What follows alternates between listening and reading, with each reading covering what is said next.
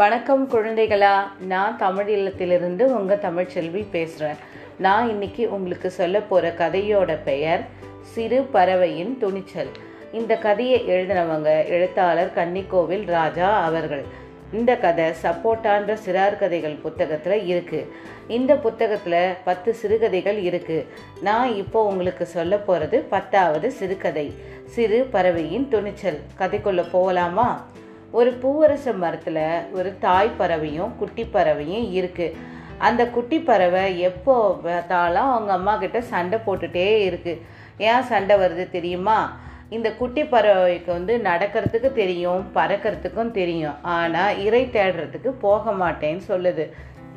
அவங்க அம்மா கொண்டுட்டு வர இறையை தான் சாப்பிட்டுட்டு அதை வந்து ஜாலியாக சுற்றிட்டுருக்கு இறை தேடுறதுக்கு போகவே மாட்டேன்னு சண்டை பிடிக்குது. அவங்க அம்மா வந்து எவ்வளோ சொல்கிறாங்க ஆனால் அந்த குட்டி குட்டி பறவை கேட்குறதாவே இல்லை. ஒரு நாள் வந்து ஒரு சிறுதானியத்துக்காக அவங்க அம்மா கிட்ட அந்த குட்டி பறவை சண்டை போடுது. சண்டை போட்டு முடிச்சுட்டு நான் இனிமேல் தனியாக தான் இருக்க போகிறேன் எனக்கு யாரோட துணையும் தேவையில்லை. நான் கிளம்புறேன் இங்கேருந்து அப்படின்னு சொல்லிட்டு பறந்து போயிடுது.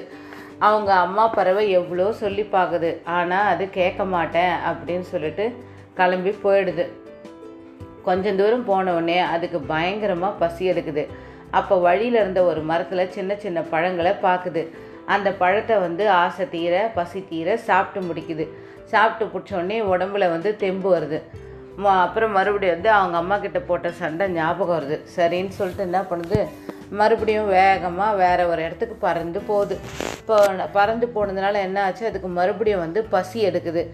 சுற்றியும் முத்தியும் பார்க்குது அப்போ தான் பார்த்தது அந்த இடத்துல ஒரு மரம் கூட கண்ணில் படலை. என்ன இது ஒரு மரம் கூட இங்கே இல்லையே?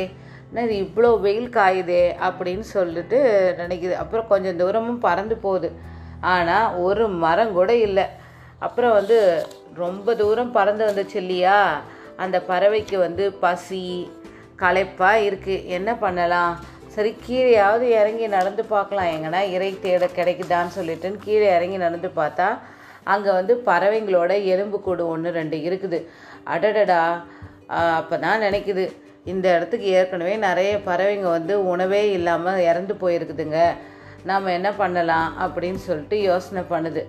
அப்புறம் தான் நினைக்குது நாம் வந்து இங்கே இருந்தால் நம்மளுக்கும் இந்த மாதிரி எலும்பு கூட ஆகிடுவோம் சரி நம்ம இதெல்லாம் வந்து பெரியப்படுத்தக்கூடாது நம்மளோட களைப்பை நாம் திரும்பி நம்ம வீட்டுக்கே போயிடலாம் அப்படின்னு சொல்லிட்டு வேக வேகமாக வந்து ப உடல் சோர்வை கூட பொருட்படுத்தாமல் அது பறக்க ஆரம்பிக்குது. ஆனால் அந்த மனசுக்குள்ளே வந்து சொல்லிக்குது இந்த இடத்த வந்து நம்ம வளமையாக்கணும் வளமையாக்கணும்னு. அது மனசுக்குள்ளே சோர்வு எடு ஏற்படும் போதெல்லாம் அது சொல்லிக்கிட்டே பறக்குது. மறுபடியும் அந்த மரத்தில் பழம் இருந்தது இல்லையா?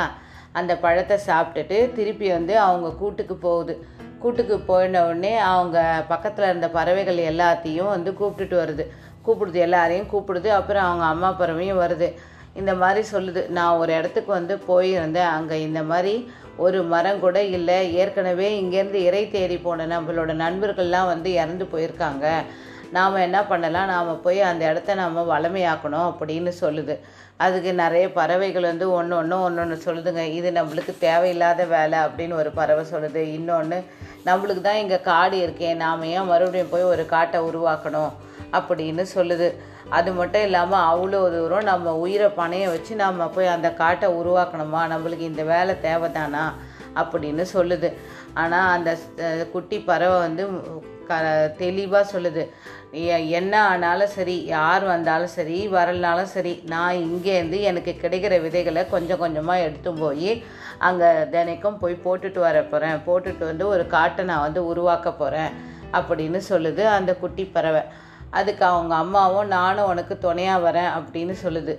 இந்த ரெண்டு பறவை பேசுறத கேட்டு இன்னும் சில பறவைகள் வந்து நானும் உங்களோட வரேன் நாங்களும் வரோம் அப்படின்னு சொல்லி சொல்லுதுங்க.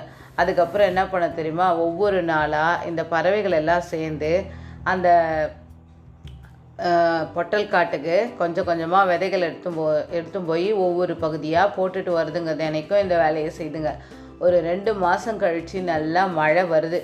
அப்போ வந்து பார்த்தீங்கன்னா பறவைகள் போட்ட விதைகள் வந்து மண்ணுக்குள்ளே நல்லா புதஞ்சி செடியாக முளைச்சி வருது.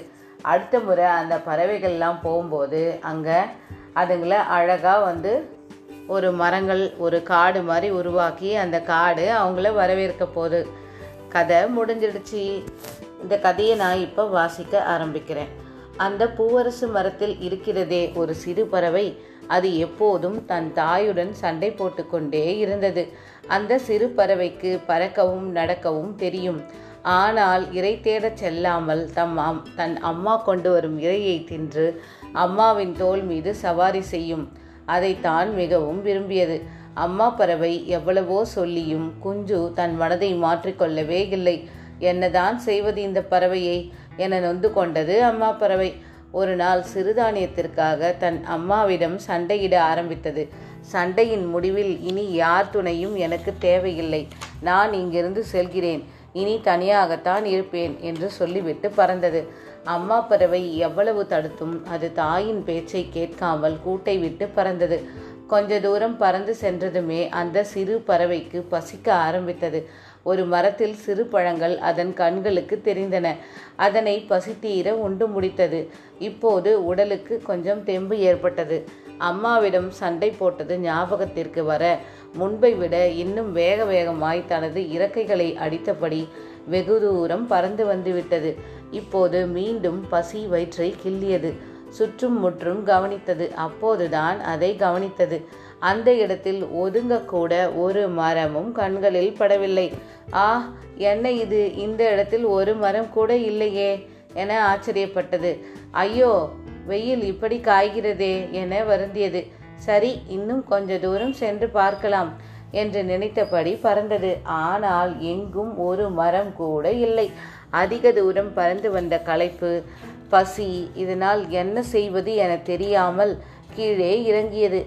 நடந்தபடி ஏதாவது இறை கிடைக்குமா என தேடியது. ஆனால் எதிர்பார்த்தது போல எங்குமே இறை கிடைக்கவில்லை.